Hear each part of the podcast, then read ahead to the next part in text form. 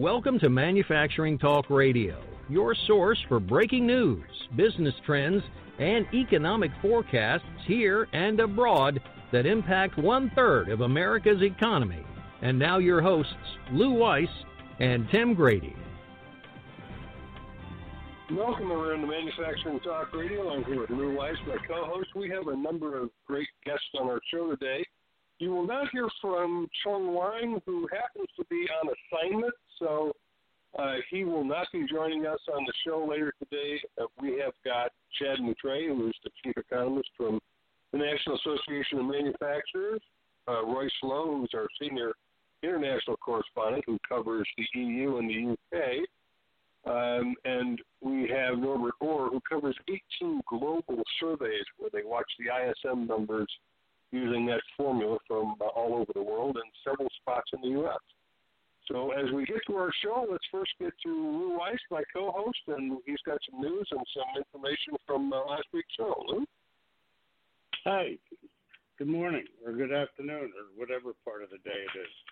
Uh, last week we had Andrew Scott from G and A Partners, a P E O company, a professional employee organization that basically leases employees to uh, manufacturers, and they have kind of a, an unusual spin on it. They do this in primarily uh, poor, uh, lower income, uh, not particularly financially strong areas, and they bring a lot of jobs to those areas.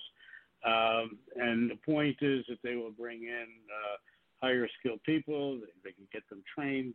Uh, the uh, H R benefits are taken care of, payroll is taken care of, and all you do is write out one check a month. You don't have to go through all of the uh, issues that a, a regular company would be doing. So th- that's a very interesting uh, uh, spin on uh, their P E O. Uh, again, they are uh, uh, doing this in poor or less financially secure areas, which gives them a lot of uh, a lot of strength to the area. We also had Aaron Stebner from A D A P, the Alliance for the Development of Additive Processing, Additive, Additive, Additive Processing Technology, talking about the role of additive metals in manufacturing. Uh, and they talk about uh, manufacturing approach and solving problems in the Uh, additive metals manufacturing world. Uh, two interesting uh, stories. Uh, uh, Alliance uh, for the Development really had some very interesting components regarding technology and so on, so you may want to tune in and take a listen to that. Um, some news items. New survey put out by uh, NAM and Deloitte Touche Manufacturing Institute survey, seventy-six percent of Americans want the U S to invest more in manufacturing. I think they're beginning to get it. I think they're beginning to wake up. We de- we absolutely must have more investment in our manufacturing and in our technology and so on. This is something that's really very important. I don't think that we've really, mainstream media has not talked about manufacturing much at all for years, except for just prior to President Trump's election. Now they're talking a lot about it, and uh, these are, this is all good stuff. So we're happy that that's going on. U S unemployment claims fell to two hundred thirty-six thousand for the month of uh, May. Uh, it's the lowest number in twenty-nine years. Really startling. Since nineteen eighty-eight. And it seems as though that our, our job market is getting stronger. Uh, the Labor Department stands by that as well. And uh, things just seem to be smelling like roses. Uh, we just hope that there's no major incident of any type that would actually blow a hole in our moving forward. Aerospace manufacturing company, Electronic Power Systems, in Utah, one hundred twenty-eight jobs. They're investing twelve million dollars in capital investment. This is going on all over the country right now, and that was all about the fact that U S should invest more in manufacturing. And here's a perfect example of it, that Electronic Power is putting in twelve million dollars into Utah with the aid of the state government, the governor, and, of course, they're getting all kinds of tax abatements and tax relief, but that's okay. I, I think that uh, Utah probably needs it. Um, going uh, a little, little bit further, uh, NAMM. It seems like this is uh, NAMM week. Uh, NAMM had a big meeting this week with Trump, uh, President Trump, uh, and representatives from NAMM on topics ranging from federal regulation, infrastructure spending to workforce development, tax policy, as well as many other topics. NAMM is a very strong supporter, obviously, of manufacturing, and they seem to be working very well with the Trump administration. Tim? Well, that uh, is all excellent news for manufacturing, and you and I are excited to be able to look excellent and upbeat news for manufacturing. And now let's hear from our correspondents around the world and see what they have to say, what's happening in manufacturing. We're here with Chad Moutray, who's the chief economist for the National Association of Manufacturers. He happens to be traveling at the moment, so if you hear some airport airport noise in the background, Uh, that's because Chad is at an airport, but he was kind enough to call in to join us. Thanks for joining us on Manufacturing Talk Radio, Chad. It's a little economics on the go today. Hopefully, uh, hopefully it sounds coherent. uh, it's always fun to be on your show. So, uh, thank you, thank you. Are you in Orlando or someplace interesting?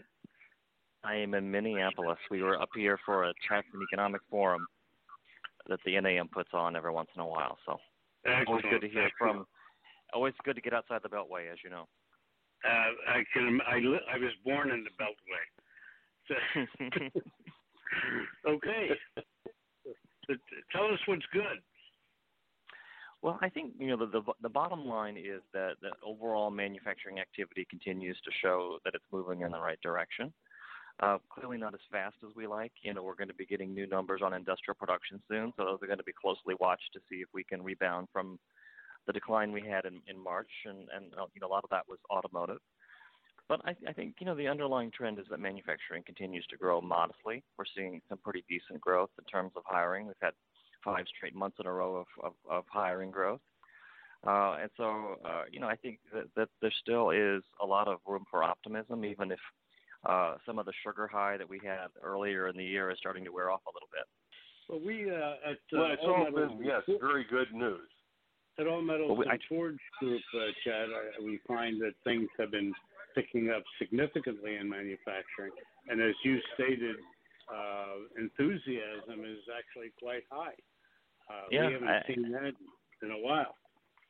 Well, as you know, we had a survey that came out in, in March that said we had an all-time high level of confidence uh, in terms of manufacturing outlook. Uh, we're doing a new survey that will come out in June. Actually, it's in the field right now, so hopefully we continue to see elevated levels of optimism. Um, I think the other thing just to note, just to just kind of put it out there, is that uh, in, in addition to doing the Monday report, I also do a global report once a month, and we're seeing some strong signs uh, abroad as well. You know, Europe seems to have gotten its act together. Uh, Despite all the political election uh, uncertainty that's out there, China is no longer the risk that it was. And, and uh, I think that because the rest of the world is starting to turn around, you're seeing some better performance domestically here for U S manufacturers too. Well, without a doubt. Matter of fact, uh, I, I keep a, a kind of an eye on, I kind of have a secret, a secret sauce to take a look at what's coming down the road in about six months. And that's the U S cutting tool consumption. And that rose in uh, March, and, uh, you know, that's a pretty good forecaster as to what's coming down the road in four to six months. You know, I, I agree. And, and you know, I, I think we've also talked on this on this program before. We had two straight years where manufactured goods exports from the U S declined, both in twenty fifteen and twenty sixteen. Uh, so far this year, through the first quarter, we've seen a three percent increase Uh, relative to the first quarter last year. So uh, that also is a nice sign that maybe the drag we've seen from exports uh, is slowing down. Well, not, not only that, um, the exports over the last several years, the first quarter has always been you know, less than wonderful. So yes. I, I think that this year we're seeing something totally different.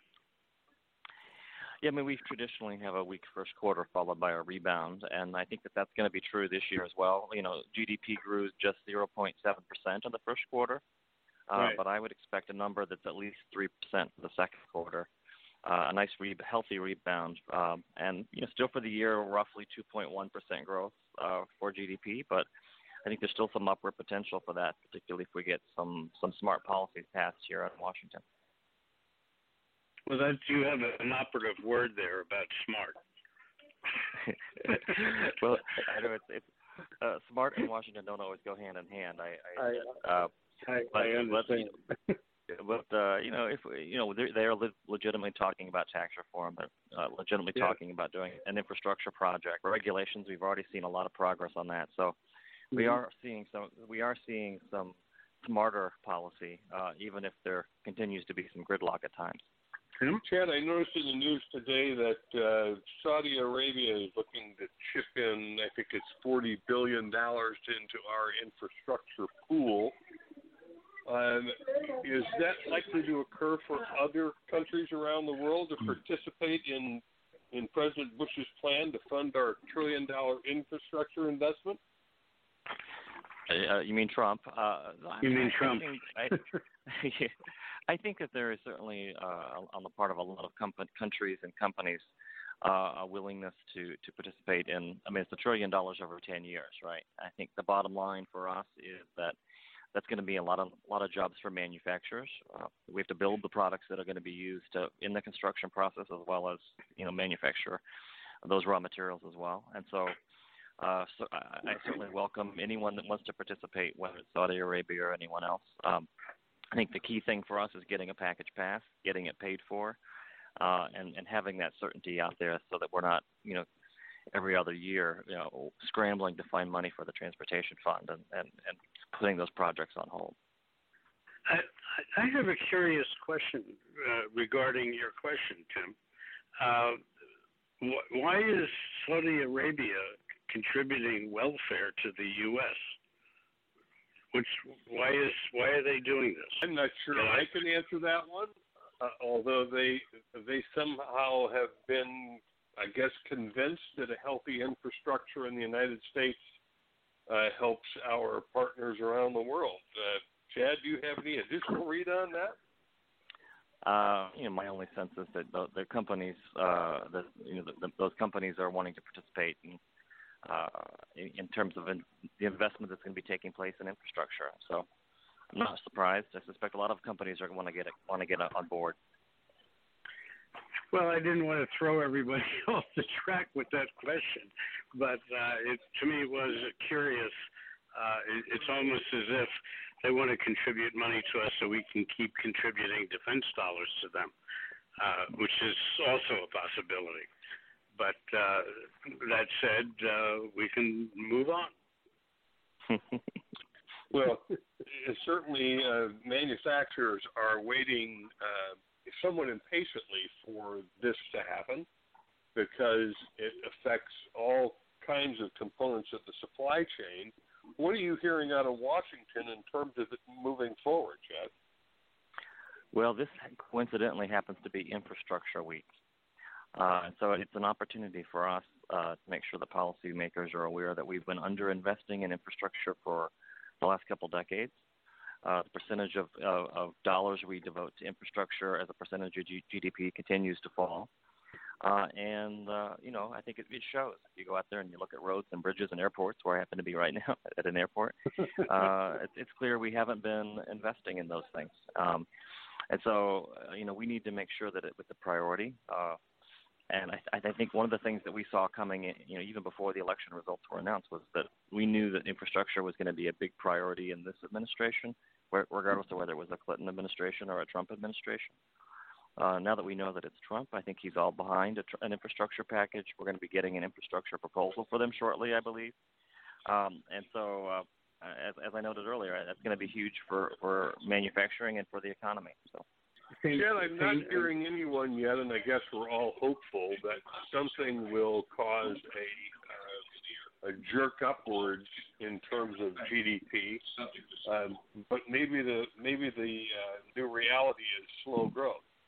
Do you have a sense of what manufacturers are feeling out there? Are they kind of preparing for slow and steady growth, or is there an optimism that we're going to see a, a bounce upwards somewhere in twenty seventeen?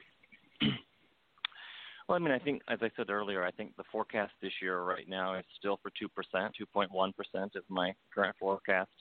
Uh, my forecast for twenty eighteen would be roughly the same.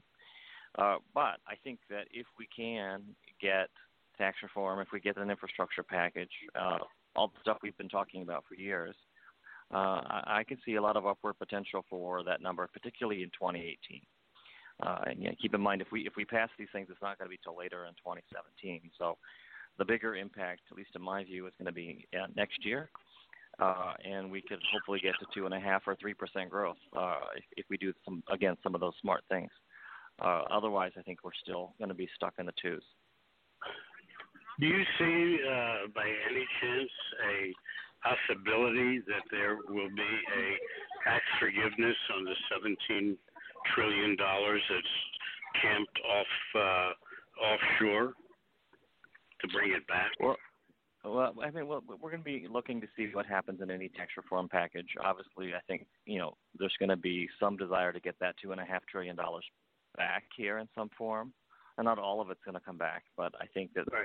uh, that's definitely something that um, people want to see. Number one, it, it could be a short-term funding source for something. Uh, but I think the bigger, the bigger reason, the bigger motivation for it is Uh, we want those dollars spent here, not abroad, and there's no way it's ever going to get spent here if it's stuck abroad. And uh, so, you know, we, we obviously are pushing for a territorial tax system that will encourage that money to move back. But I think in the mm-hmm. short term, uh, any any way, even a, a, a one-time repatriation would be better than, than it just sitting abroad and doing nothing for sure. us.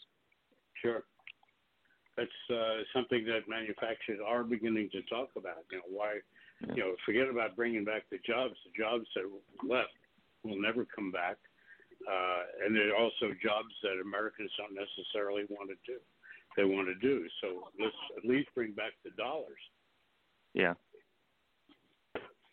Chad, I noticed the uh, National Association of Manufacturers put out uh, a series of documents earlier called Competing to Win, and you had a number of different objectives to try to achieve or help manufacturers achieve as you represent them in Washington. And as I review that, you know, one of them's on tax, one's on trade, energy, the environment, transportation and infrastructure, labor, immigration. It seems like you're just getting all doubles and triples. It, it seems like you're having a very good year for the National Association of Manufacturers. Is, is that your well, feeling think, as, as N A M works in Washington?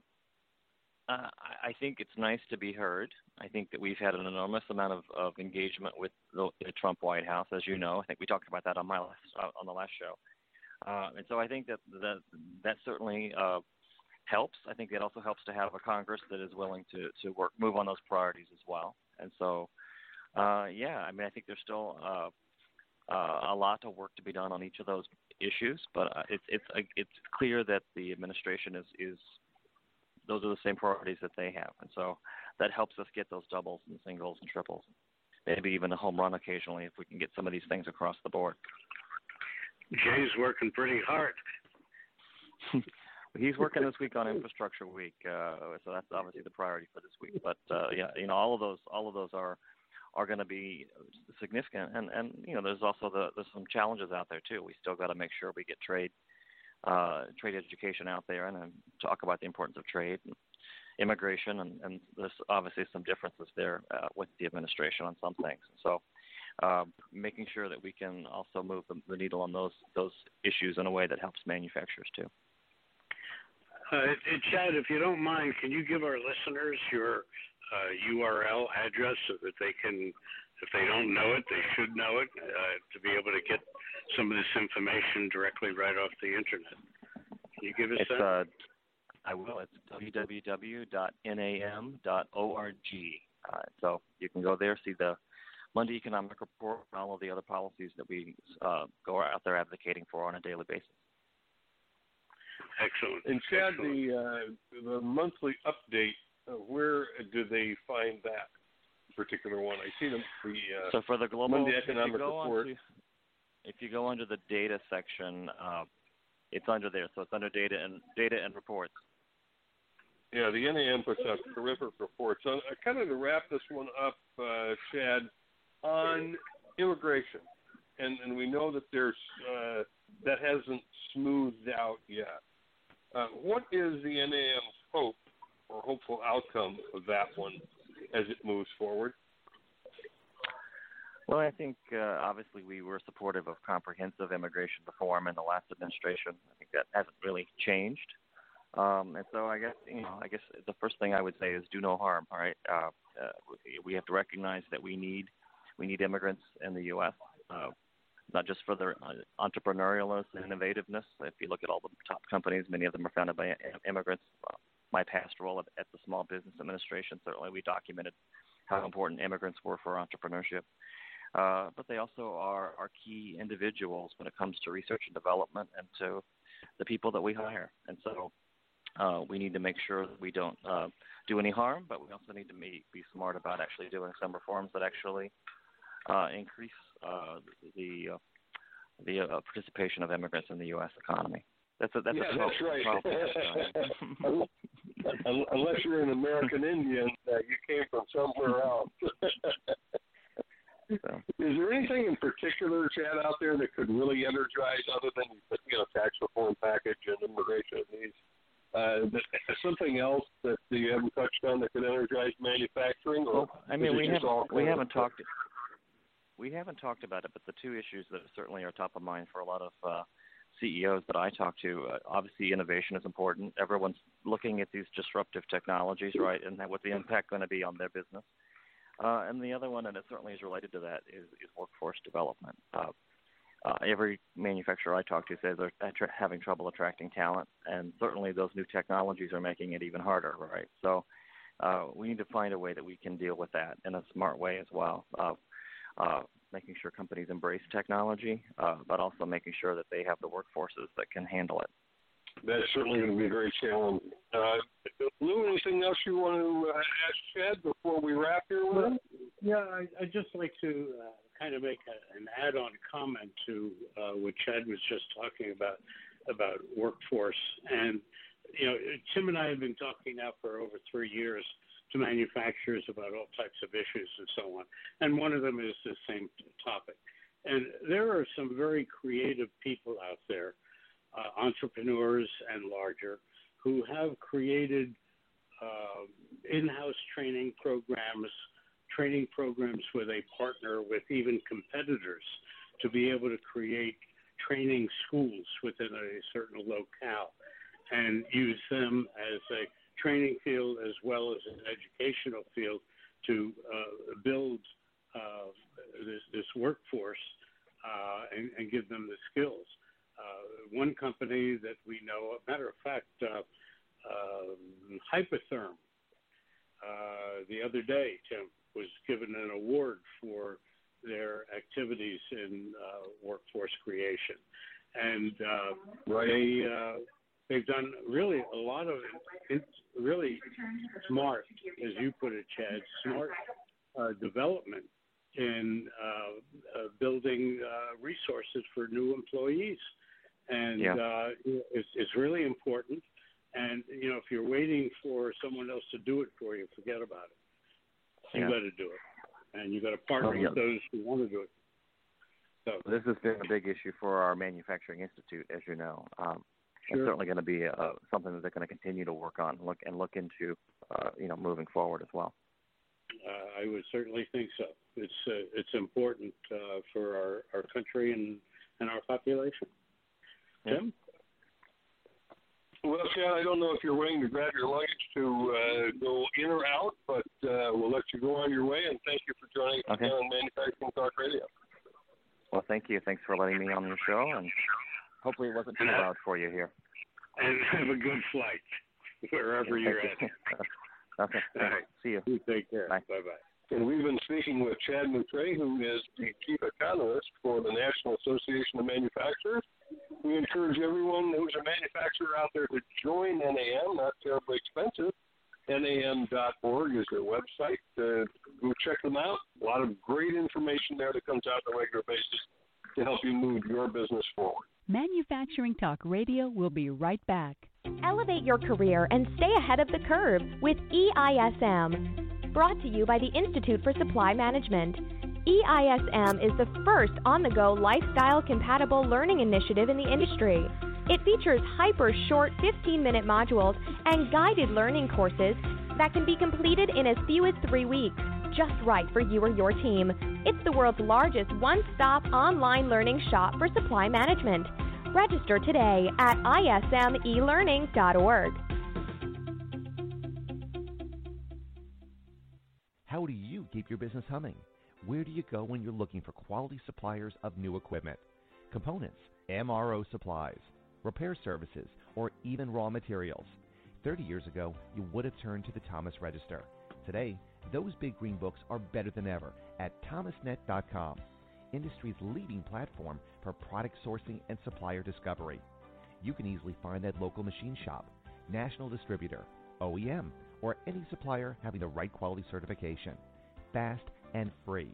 You can even get to specific products, components, or downloadable three D C A D drawings simply by entering specifications or part numbers. There's a reason Thomas Net dot com has become the go-to supplier discovery tool for procurement professionals and engineers. There's simply no other resource like it, and it's all free.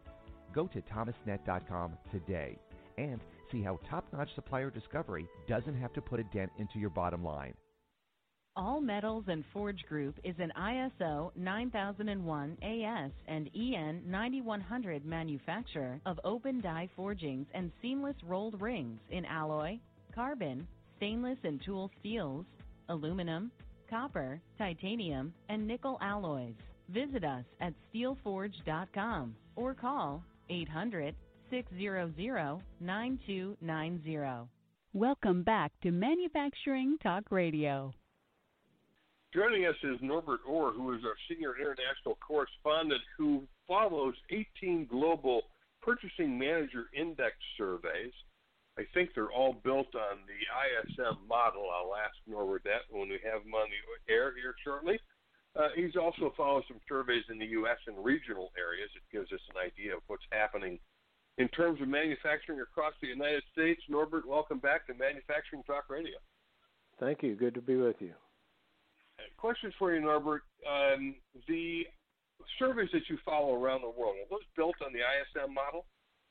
Uh, yeah, everything really relates back to uh, one of the, the good things. I S M developed the model around diffusion indexes, which uh, have been around for about one hundred years now economically. Uh, and uh, I S M shared that information and methodology Uh, with uh, every one of these, uh, in one form or another, every one of these surveys that comes in globally and even domestically. So uh, it's good that we have a common uh, language, if you will, uh, that uh, we can re- each relate to so that you understand uh, that if it's over fifty, it means it's growing. If it's under fifty, it means it's contracting. Uh, and so uh, each of these surveys uh, uh, has meaning compared to the others. It says tells us which countries are growing and which ones are declining.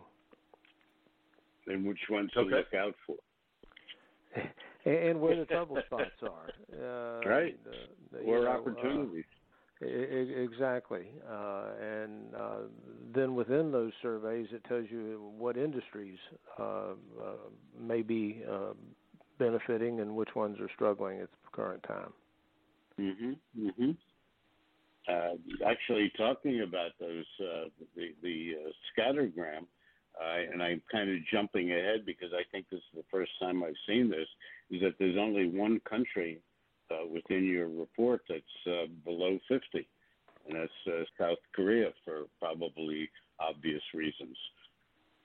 Yeah, uh, South Korea is the only one that statistically is falling below the midpoint. Uh, Brazil is at fifty point one. Uh, Yay. The Kaijin uh, is at fifty point three, uh, which is the Chi- one of the Chinese surveys.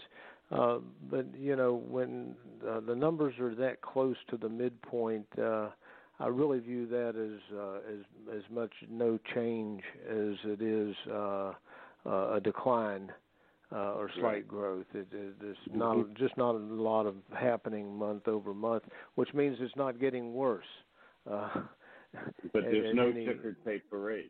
But no, there won't be. Uh, it'll be a long time for uh, Bra- Brazil. Uh, they they don't want to invest in their ticker tape yet. Well, for some time, Norbert, the Eurozone was struggling, and they seem to have come out of those doldrums uh, and are doing fairly well. How how does that look for them? Uh, it actually looks very good. Uh, it, it's come back. Uh, we see the uh, just uh, coincidentally the European stock market uh, moving upward, get, uh, strengthening. Uh, the dollar's uh, uh, weakening just a little bit. Uh, uh, those are all positives from an international standpoint. Uh, you've got Germany Uh, at fifty-eight point two, which is uh, very significant, uh, over fifteen percent month-over-month growth in uh, uh, the manufacturing sector. Uh, the Netherlands is uh, up in the fifty-eight. So the, the Eurozone in general is at fifty-six point seven, uh, which uh, puts them right up in the area that we're in. Uh, right now, I think we're talking about uh, strength in North America, strength in Europe. Asia is doing okay. Uh, parts of Asia, Taiwan in particular, uh, is doing great. Um, I always consider Taiwan to be kind of the, the semiconductor index. Uh, w- whatever manufacturing is doing in Taiwan is reflective of they, they have six major industry segments, and uh, semiconductors uh, dominates that. So Uh, it's always good to see that uh, that that's happening, and it seems like we're putting a chip in everything today. So um, I would expect that, right to, that. that to continue. I'm thinking of having one of those chips put under my arm to help my brain functions. You know. There'll probably be a point at which you get some support there, Lou. I'm sure it's uh, on the research table now. Norbert, does Canada have a uh, I S M index? Uh, Canada does, and uh, Canada uh, has been coming back. They're up to fifty-five point nine, and uh, it basically you can attribute to, uh, you know, many people say if uh, the U- uh, U S gets a cold, Canada gets pneumonia. Uh, because of the relationship, uh, the symbiotic relationship we have with the Canadians. Uh, and they've uh, picked up significantly over the last uh, couple of months. But, I, again, it's it's kind of followed, uh, lags behind the U S economy a little bit, but, uh, but very strong. Uh, there's concern about a housing bubble in uh, in Canada. Uh, that could slow things down if uh, that comes to fruition, if uh, they have problems with that. But other than that, uh, you know, commodities are coming back in, in price, and so uh, Canada benefits greatly from uh, commodities and oil prices and so on. So uh, look for them to continue. Uh, Mexico has struggled more in terms of finishing out North America. Uh, Mexico is at fifty point seven, and that's can, uh, they're, they're still on a long run of positive months, but the trend has been definitely toward the midpoint of things really slowing down in uh, in Mexico. What in particular in Mexico is slowing down? What particularly? Well, again, yeah. they're uh, they're dependent upon the U S for uh, a lot of their economic strength and uh, determining demand because of auto plants in Mexico and uh, other plants that are, that are located there. Uh, so uh, that has, as automobiles have slowed back, uh, Mexico is, is uh, significantly uh, hampered by that. Talking about a state close to Mexico, Texas, with a strong fifty-three point nine. Um, I have a question for you on that.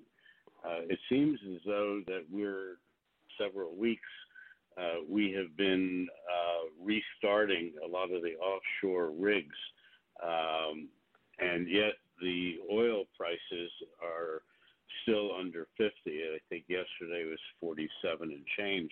So what is it that the oil companies may know that uh, nobody else knows, that they're opening up the rigs? They're, where orders are coming in to my metal company, All Metals and Forge Group, for replacement parts that go onto the oil rigs, and then they're opening the rigs. So are they expecting a uh, a strong rebound on, on oil price? Yeah, I, I don't think it would be a strong rebound. Uh, the the issue with oil is uh, what's the cost per barrel need to be for them to to be able to operate the wells, and right. uh, matching supply and demand becomes a, a real challenge because uh, it's a market where uh, truly everybody is in it for themselves, and. For sure. uh, Uh, if uh, they know what their cash flow needs are, and so quite often they're doing the wrong thing in order to meet their cash flow needs and uh, from that. So I, I don't see uh, any big surge on the horizon. I've not, I'm not reading about a big surge on the horizon right. in terms Neither of, are we. Uh, of that, Lou. But uh, again, it's amazing. Uh, I, I sat in a meeting five years ago, um, uh, and uh, people said at that time that we'd never see oil prices below ninety dollars a barrel. And and these and these and, and these were people who assured me that they knew what they were talking about. Oh, they must uh, have been economists.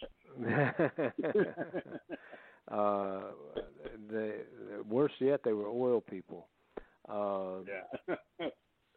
So I, I don't uh, I don't think there's a, a surge in demand. Uh, I, I think there's sufficient supply to meet any any demand curve that we can come up with right now, uh, and, unless there's a major interruption uh, in, in supply from one part of the world for whatever reason. Uh, that would be the one thing I could think of that would present a problem, but. I don't don't see that. You know, Texas represents a very balanced economy, though. Uh, much more so, if you think of uh, if you think of Houston, it's um, oil and chemicals. If you think of Dallas, it's uh, uh, some of the th- industries that support oil and chemicals, but it's also uh, other industries, consumer products, and so on. So, uh, Texas. Um, Uh, you know, Texas is the second largest state. California is the largest when it comes to manufacturing, and Texas is uh, close behind in that. Mm-hmm. So it, it's much more balanced than we give them credit for. So therefore, Texas decided, well, let's create a little oil glut, but let's get the cash flow up and going. That's uh, that would be my assessment. Okay, okay. So we got that cleared up. yeah. Now, yeah, Norbert, a... you have one other survey in here uh, called the J P M Global. Right. Is that kind of a balance of everything else? Uh, the, the J P M Global uh, this month came in at fifty-two point eight. Uh, it usually stays in the range of the lower fifties because it's twenty-four countries that they take and, and combine the index. Uh, it's led by the U S, uh, of course, uh, in terms of size, and they're weighted according to uh, to their size. Uh, and um, um, it's, it's a good indicator as to the health of the overall global economy, just as our um, uh, scattergram is here.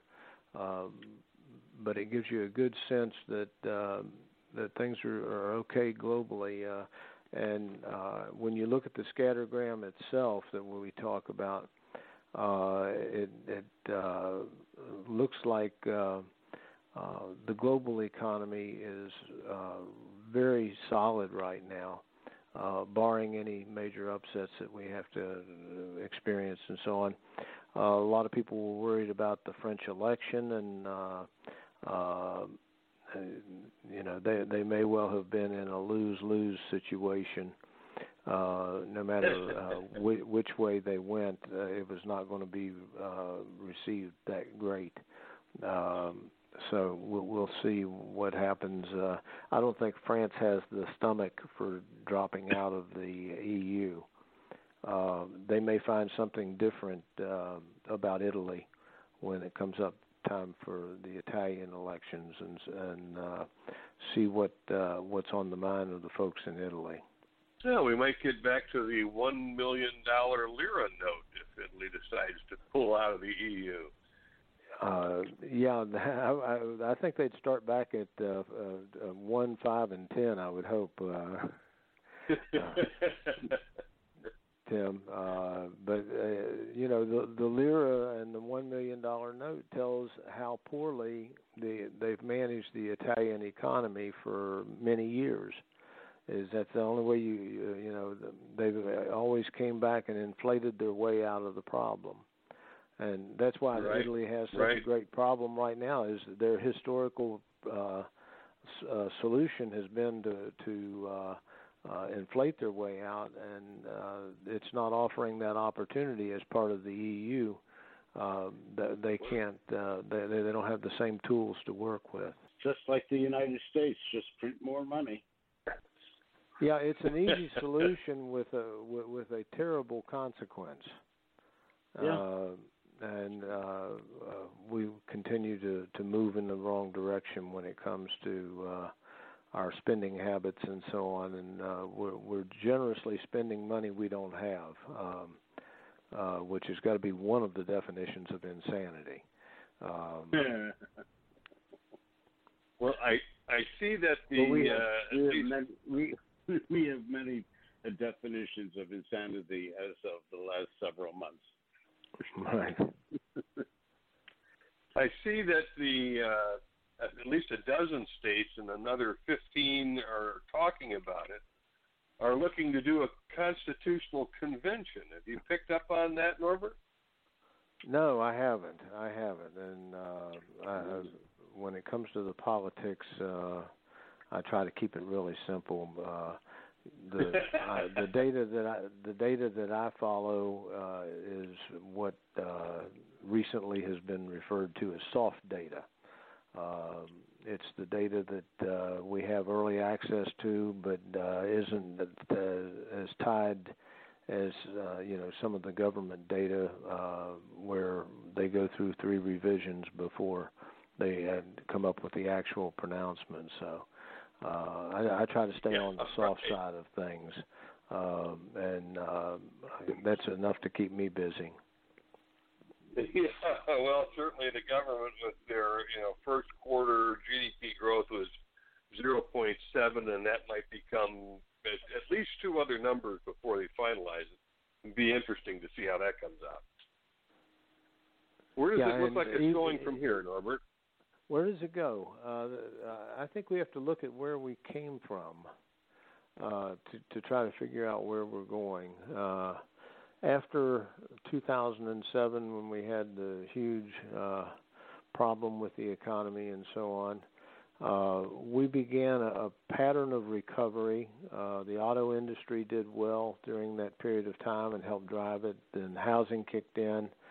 Uh, Non-residential construction kicked in, uh, consumer purchases picked up, uh, but all of those have pretty well uh, flattened out at this point. There is there is some growth, but it's a very low uh, growth, obviously a uh, zero point seven uh, G D P uh, is not what, uh, what will drive the economy long term. Uh, but on the other hand, uh, growth is positive, and so we, we've gone through Uh, ninety-six months plus of economic growth, uh, not as fast as we would like, but certainly uh, it is it is positive. And um, the the good news at this point is, uh, I think we have an opportunity to extend that. Uh, we we've seen the many cycles within the cycle that we're looking at, and these they've gone up and down. And so I, I do think that. Um, We have the potential to go uh, further Uh, and that could be another forty-eight months. It, it could be potentially another ninety-six months uh, if we do some things to help ourselves. Uh, uh, the tax package that uh, Washington has talked about, uh, that's that's got to come to fruition uh, in order to drive us up to the three to four percent uh, level. Um, one of the things that uh, uh, I looked at Uh, the first quarter, uh, the P M I for manufacturing averaged uh, fifty-six point seven. Uh, if the other three quarters, it just hit fifty for the quarter as an average, uh, we would wind up averaging fifty-one point seven for the year, uh, which means uh, uh, we would be in a very low growth year. But it would be a, it would be positive uh, by the measures that we use from that. So looking forward, uh, uh, the uh, tax package could be a tremendous help. Uh, the um, just the attitude, if small business continues to think in terms of, uh, I was talking to a, a small businessman yesterday, and I asked him, I said, if you could find the right people, would you hire them? He said, if I could find the right people, I'd always hire them. He said, and he said, the, diffi- uh, the difficulty is in finding the right people that uh, really understand uh, what what their responsibility as an employee is and, and uh, what they owe to their employer. Interesting concept. Um, the uh, there was a point that I wanted to get to about the fact that um, the, the, the last several years, and correct me if I'm wrong, uh, Norbert, the last several years, the first quarter of each new year has not been stellar. So if that's the case, I just I don't want to panic panic the folks to jump, run off the edge of the cliff yet, just because we had a zero point seven uh, G D P for the first quarter. Uh, but they've typically been weak these last couple of years. Isn't that right? Am I not correct? You know, one of the uh, measures of uh, G D P that, uh, uh, that that we don't often pay, and the media doesn't pay much attention to, frankly, um, and, and they should, it, it probably should be the key uh, component, and that is net exports. That uh, if uh, exports uh, uh, exceed imports, then there's uh, growth. If uh, not, you have to take if imports are greater than uh, than exports, then you then you have to account for that in there. Mm-hmm. One of the things that happened in January uh, was uh, we had a huge sale to uh, of soybeans to China, and so that wound up uh, driving that net export number uh, into where it didn't look as strong. So uh, the the zero point seven wasn't wasn't as bad, and uh, n- no one quarter should be uh, a measure of what we're looking at. Uh, the trends are very definite that we're we're in an upward trend. The U S, uh, Europe, uh, Asia are all above water and uh, and doing fairly well in some instances, uh, but the, the, you know there are a few dark clouds uh, that, uh, that that we need to think in terms of um, as we get deeper into the year. What would be the dark cloud that you're specifically talking about? Well, I've talked about for quite some time the concerns about the automotive industry. Uh, uh-huh. That uh, th- there, we were going to see a decline. Uh, and there wasn't a lot of evidence of it. Uh, now we're starting to see some evidence in uh, uh, uh, the amount of inventory that the auto companies uh, have in place right now uh, is a little bit on the scary side, uh, and so they're probably going to have to cut back production. So uh, just as we when we came out of uh, the two thousand seven, the auto industry led the way. Uh, now the auto industry is, is softening. Uh, it's not going to, I don't think the bottom's going to drop out of it. Uh, the, the best thing they have going for them is they're building cars that people want. and uh, with all Novel of the approach. gadgets on it, uh, uh, the cameras, the sensors, uh, all the things that uh, that they have, that uh, uh, people really want those. But I don't think that's going to drive sales up to uh, eighteen million again. We're going to be back around the sixteen million uh, on an annual basis, and uh, that, that's okay, but it, it's not going to drive the economy, it's not going to drive productivity, it's not going to drive uh, G D P. So um, uh, though the, uh, the, the it is a dark cloud, I don't think it's so dark that it'll drag the rest of the economy down. Again, assuming that uh, we're able to do something with the taxes situation. That's a, that's a big, uh, you know, it's hard it's hard not to talk about manufacturing and politics in the same conversation. So uh, we, Tim and I, try not to talk a lot of politics, but it, it always comes around that it, it, manufacturing has gone political. Well, and, uh, and, and basically, uh, uh, Lou, I, I think, you know, we used to talk about politics and then we talk about economics. And uh, today I think we have to talk about political economics.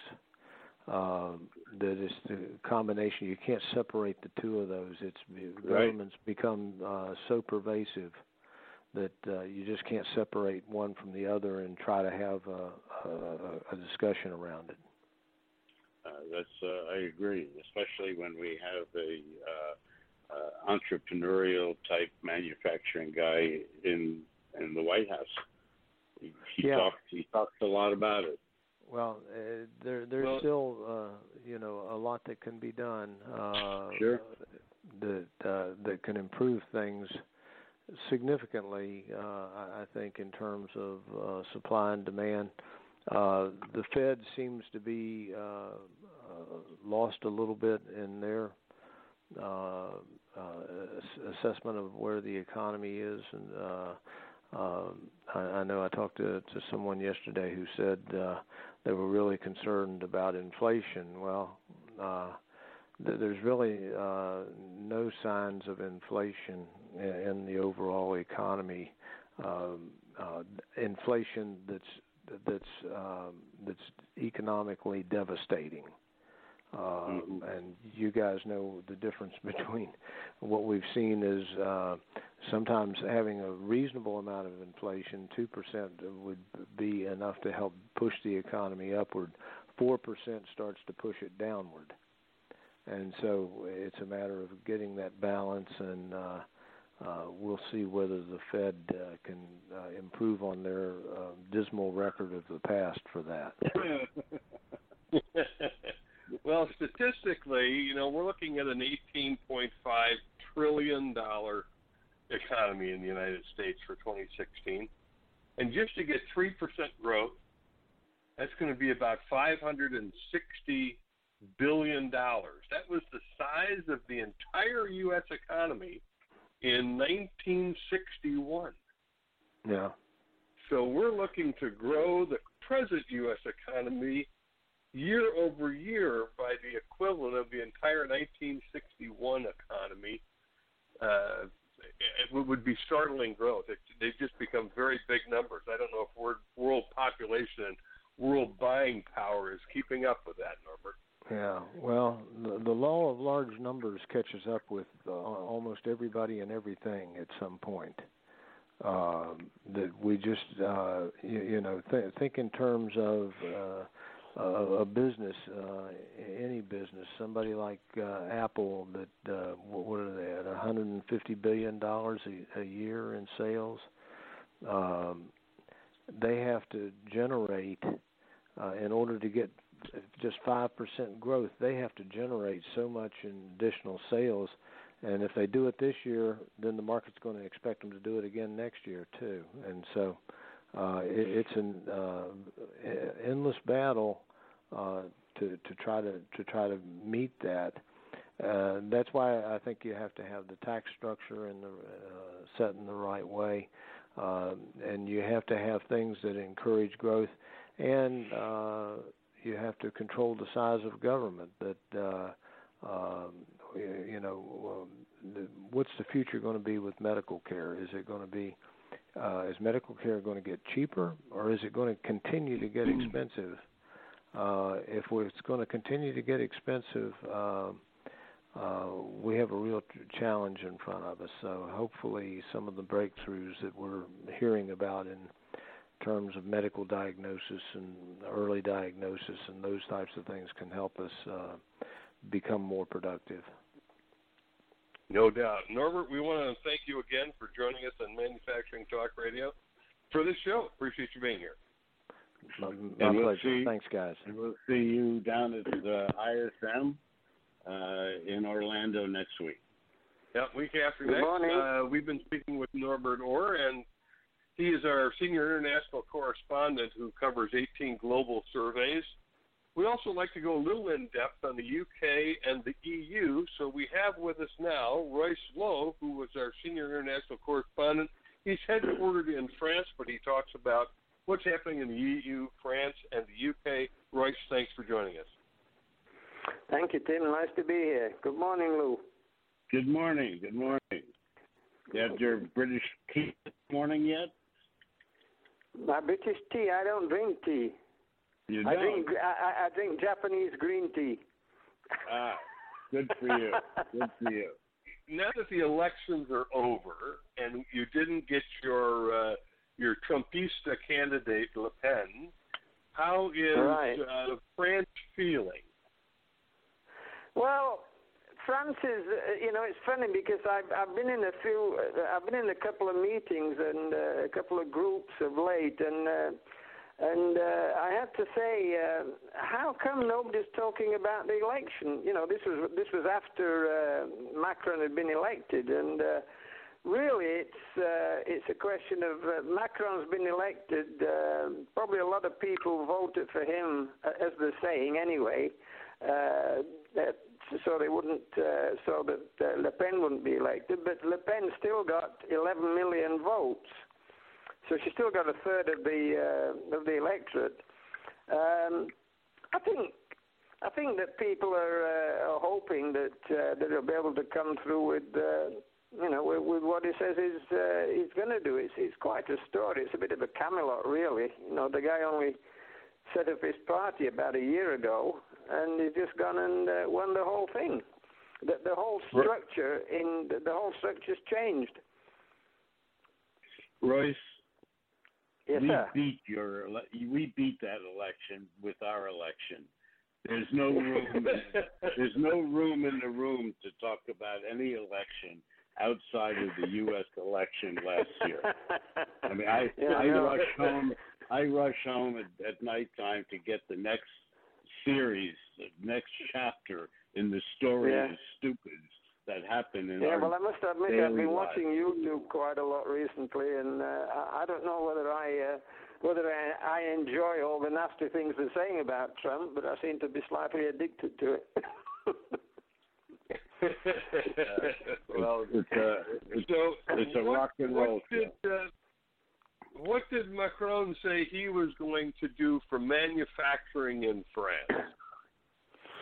Well, uh, he didn't specifically mention manufacturing, but what he uh, what he does say he's going to do is going to uh, uh, is going to cut uh, corporate tax. He's going to cut public spending. He's he's, he's going to he's He's been on. Uh, he's been on. Uh, well, on T V. He's been on social media, and, and he's attracting a lot of. Pe- he's trying to attract a lot of people back to France. Apparently, there are two or three hundred thousand people in London uh, working for French people, and uh, uh, he's also. He also wants to. Uh, he's not going to. He's not going to mess with the thirty-five hour work week. That will be political suicide.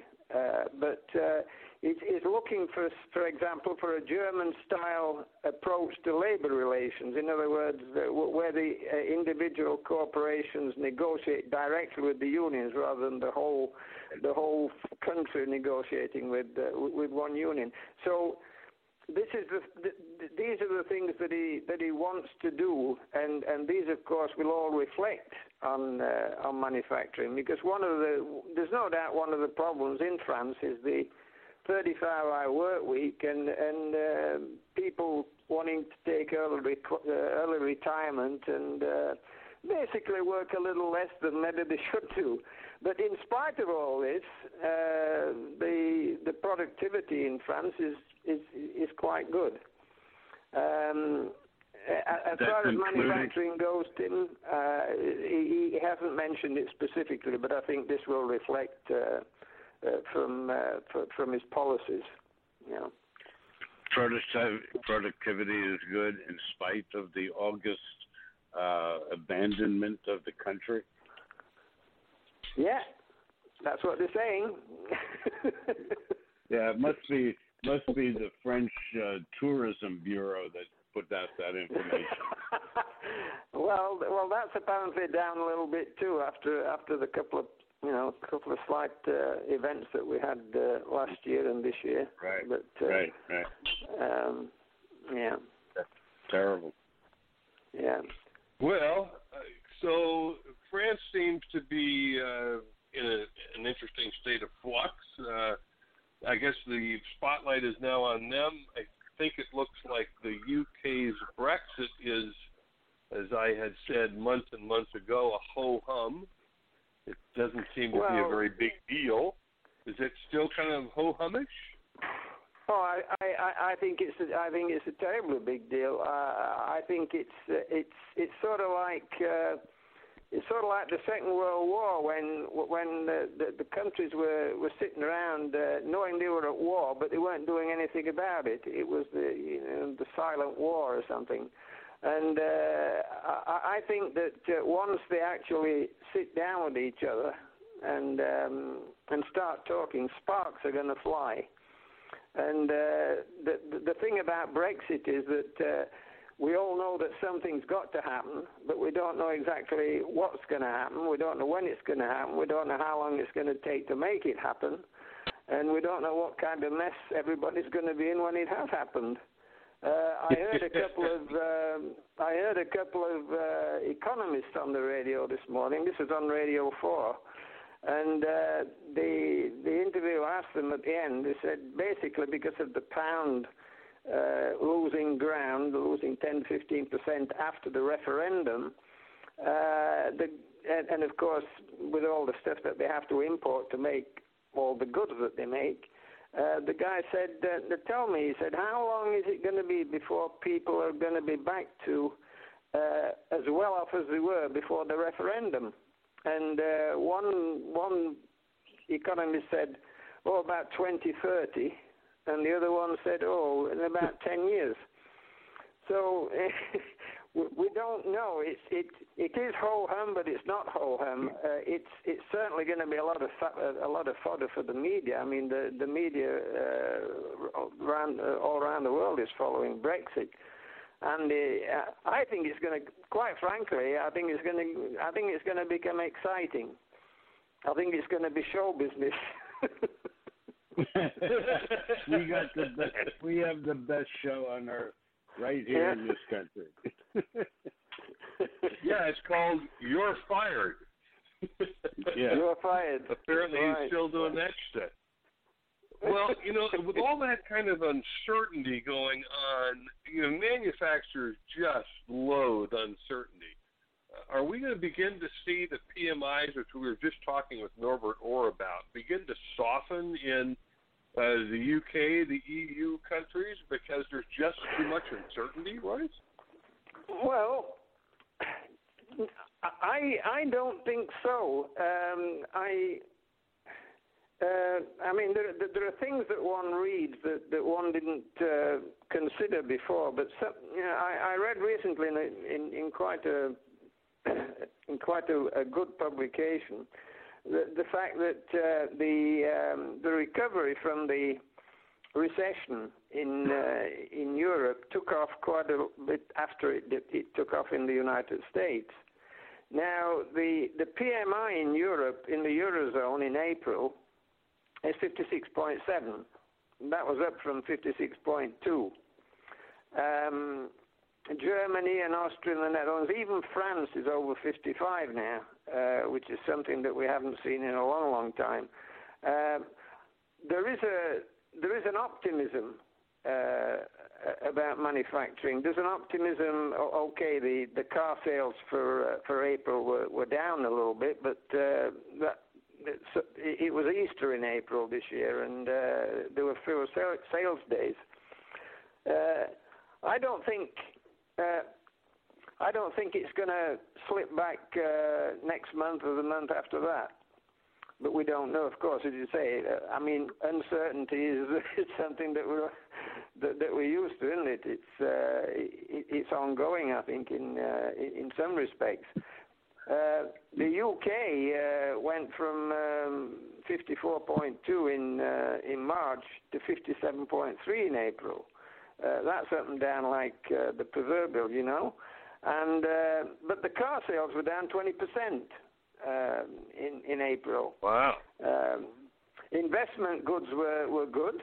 Uh, the the car sales it was it, it was effectively they, they put an excise tax on uh, to do with to, to do with polluting cars in the first of April. So that was probably a reason for that. But they figure that overall they're going to come back. There again, they don't really know either. And now, of course, you've got an election coming up in the U K. Uh, Which is probably yeah, right. uh, sorry. Right. If, There's an election on the eighth of June in the U K. Power. Yeah. Well, well I, I, I I look at the European situation uh, as, as it relates to politics and elections as one great big soccer game, and uh, they they just love it. I mean. I have Brit friends, and they love talking politics, and they get mad at each other when they're even talking about the same. They're on the same side. They just they yeah. just love arguing about it. Well, they talk about two things in the U K: politics and uh, and what they call football, what uh, what we call uh, what the rest of the world calls soccer. Right. Uh, well, most right. of the rest of the world, anyway. Um, And uh, the, the, the, the problem is, of course, that uh, they can talk and talk and talk all they like. They can, they can go into the pub and have a couple of pints and start talking about Brexit, but they don't really know what they're talking about. I'm, again, I'm not sounding pompous, but uh, I think it's a fact. As, as the man said, they don't know that they don't know. And they don't know. And, and uh, it's the, the, the, thing in, the thing in the U K is... Um, going to be a mess. The thing in the thing in Europe is a wait and see. Uh, the man has the, the man has won the election. Uh, is is is going to be president now. He has to uh, uh, now he has to look at the National Assembly, where there are five hundred seventy-seven seats up, and uh, the, the elections for those w- which will be in June. And uh, it depends how how many seats he gets. As well as to how much power, effectively, he's going to have uh, in, in, in Parliament. It's, it's, it's like the same thing in, uh, as it is in uh, in the U K, that the parliamentary system. That, that this is one of the reasons why uh, why uh, Theresa May is, is is called an election. She, well, number one, because she can, and and number two, because uh, she thinks that she will consolidate. Now, what, why she needs to consolidate, that's uh, that's up to her. But, uh, yeah, politics here is uh, it's a game, and uh, you've got another one coming up in Germany in September. Uh, that's going to stay, I think, with uh, Angela Merkel, the leader of the Western world, as she's called. So, Sorry. So, Royce, so, so, Royce, let me ask you, at my, at my best attempt of not to talk politics, uh, which I'm failing at right now, Uh, what's the what's the U K, Eurozone, Germany, France? What's the attitude about the daytime soap opera that we're running over here? Um, well, I I, I don't Just think don't give uh, out your address. I don't think people can come out and say what they're really thinking uh, about the soap opera that's going on in the U S right now. Uh, th- th- there are there are people like The Guardian. Uh, actually, I heard that you, I heard I saw uh, Noam Chomsky on um, on a clip this morning, but he's American, so I won't I won't talk about him anymore. But the um, the uh, the general the general consensus is that, uh, you know, the the man is, uh, if you pardon the expression, the man's a total idiot. And uh, I, I, I, I, I mean, personally, uh, um, I, uh, I, I just don't, um, I just don't see how uh, the process of government in the United States can carry on like this. And I think, I think this is basically what a lot of people are thinking too. Uh, how can it go on and uh, w- with, with what it's doing, uh, firing people at will and um, and uh, just uh, not being able to speak his mother tongue and uh, uh, just not making any sense. Uh, it's well, a horrible thing to say, but I, I mean, I love the United States. I always have. But uh, what's going on right now, I, I, I cannot understand. Anyway. Well, there it is, folks. You heard it from Europe. the uh, but the um, right at the moment, uh, as far as manufacturing goes over here, it uh, it it looks it looks pretty good. That, that there are question marks in the U K, yes, of course, but uh, because of the uh, Brexit thing, and uh, if if uh, it, it's all about the deal that they're going to come out with, because they seem to be committed not to not to be in the single market. So somewhere, somehow, they're going to be paying tariffs. And uh, that's going to be a whole new ballgame, and that's going to be part of the deal that they'll be working out over the over the next, well, over the coming years. One doesn't know how many years it's going to take. Um, uh, the, you know, the two-year bit is a is a fantasy, I think, and, and I think most people in the know think it's a fantasy. But um, we shall we shall see what we shall see. So are you saying it should take? It will take longer than that to get all this resolved? Longer than two years? Oh yeah, absolutely, absolutely. There's, there's no way they'll. There's no way they'll get the whole thing done in two years. I mean, it's gonna. It's gonna take. Uh, for one thing, um, there's a bill that the U K is supposed to pay that, uh, dep- depending on which paper you read and who says it, it could be anywhere between uh, twenty and one hundred uh, billion euros. that's what they. That's what oh, they're gonna. Okay. That's what they're gonna make them pay before they let them go. Yeah. Uh, good luck to blackmail. So, so what uh, what's going to happen to manufacturing over the next over the coming years in the U K? It's, it's, it's I mean, an awful lot of it hangs on uh, hangs on Brexit and the, the negotiations, because of the, you know, what what are they going to have to pay, and uh, who are they going to make uh, trade deals with? I mean, I'm, I mean, there's no doubt that they're trying to make trade deals. Apparently, somebody even went to the Philippines uh, to try and make a deal. And um, so this is this is all part of the big picture. Uh, the, you've got Brexit, you've got Europe, and then you've got the Brits going. They'll, they'll no doubt try and make a, a trade deal with the, with the U S.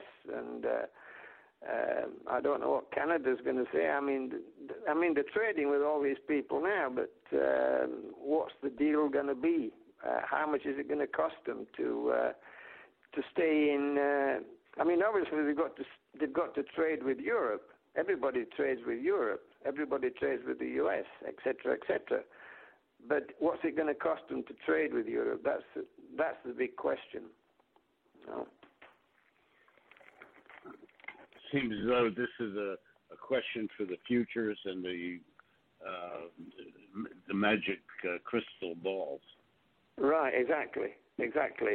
Uh, and, uh, and and what? But of course, uh, everything that happens uh, puts the puts the pound up a little bit, it puts the pound down a little bit, puts the euro up a little bit, puts the euro down a little bit, and, and, and on a daily basis, this you know this this can be important too. It's uh, it's quite fascinating, really. Uh, yeah. you, you've, got the, you've got manufacturing on the one hand, and you've got Brexit on the other, and, and uh, the, the, the effectively they're going to be intertwined, because the, the, there's no doubt that some, somewhere that deals have been made, uh, to, for example, to persuade Toyota and Ford to to stay in the U K and, and, and say, we, we will stay and manufacture automobiles in the U K come hell or high water. Please give us money. and, and I think I, I think some of that's happened, uh, and I think a lot of people think it happened. Yeah. So it's a little bit of uh, it's a little bit of uh, geopolitical blackmail. Mm-hmm. Yeah. Yeah. Right, absolutely. Well, whatever works. Whatever works. Yeah. Whatever works. Whatever works. Mm. Well, well, we'll see how that uh, comes to pass as we uh, chat with you each month. We appreciate you being on Manufacturing Talk Radio again, uh, Norbert uh, or uh, Royce, to give us an update and how it looks from uh, that side of the pond. Thanks for joining us. So, it's always a Thank pleasure. You. Thank you. Thank you very much. We'll, okay. We'll talk bye-bye. About you. Take care. Bye-bye. Yep. Bye. And we've been speaking with uh, Royce Lowe, who is our senior international correspondent, uh, residing in France, and he is uh, always interesting to get a point of view from what's happening in the U K and the E U. Um, and we will have another you, segment to this show, but, but uh, Lou, go ahead. No, I was going to ask you, if things really get bad here, do you think that the Brits will take us back? I, I'm, I'm not sure. Canada has already turned us down. They don't want us there. So I'm just wondering no, if, Britain will, if, if Britain will take us back. We have we have a lot to offer. We've got a lot of smart people, and you know we got a lot of money. Our money would help them tremendously. We'll have to wait and yeah, see no. how that plays out. Uh, I, you know, I I just I'm just so tempted to I talk the political angle, and, and I and I can't I can't. I, I just I just left you speechless. Sorry about that. I have a pro- I have a problem not talking about it. Yeah, right. Well, okay, folks. So that was uh, excellent reporting. Uh, Chad Moutray from the National Association of Manufacturers, uh, Norbert Orr from Strategis, and Royce Lowe reporting from the E U and France and most of the rest of Europe. Uh, It certainly looks like everything is on the upswing, and uh, I hope you're feeling all those upswings like we are. And uh, with that said, Tim? Everyone stay tuned to Manufacturing Talk Radio week by week. We're on every Tuesday at one p.m. Eastern Time. You can find all of our shows at m f g talk radio dot com. You may be listening to them on a mobile device by going through iTunes. They're all listed there as well. And we hope that you will join us each and every week for an updated edition of Manufacturing Talk Radio. But that takes care of our show today. Thank you for listening. Thanks for joining us on Manufacturing Talk Radio. You can hear our next broadcast each Tuesday at one p.m. Eastern Standard Time at m f g talk radio dot com. This podcast is a part of the C-Suite Radio Network. For more top business podcasts, visit c suite radio dot com.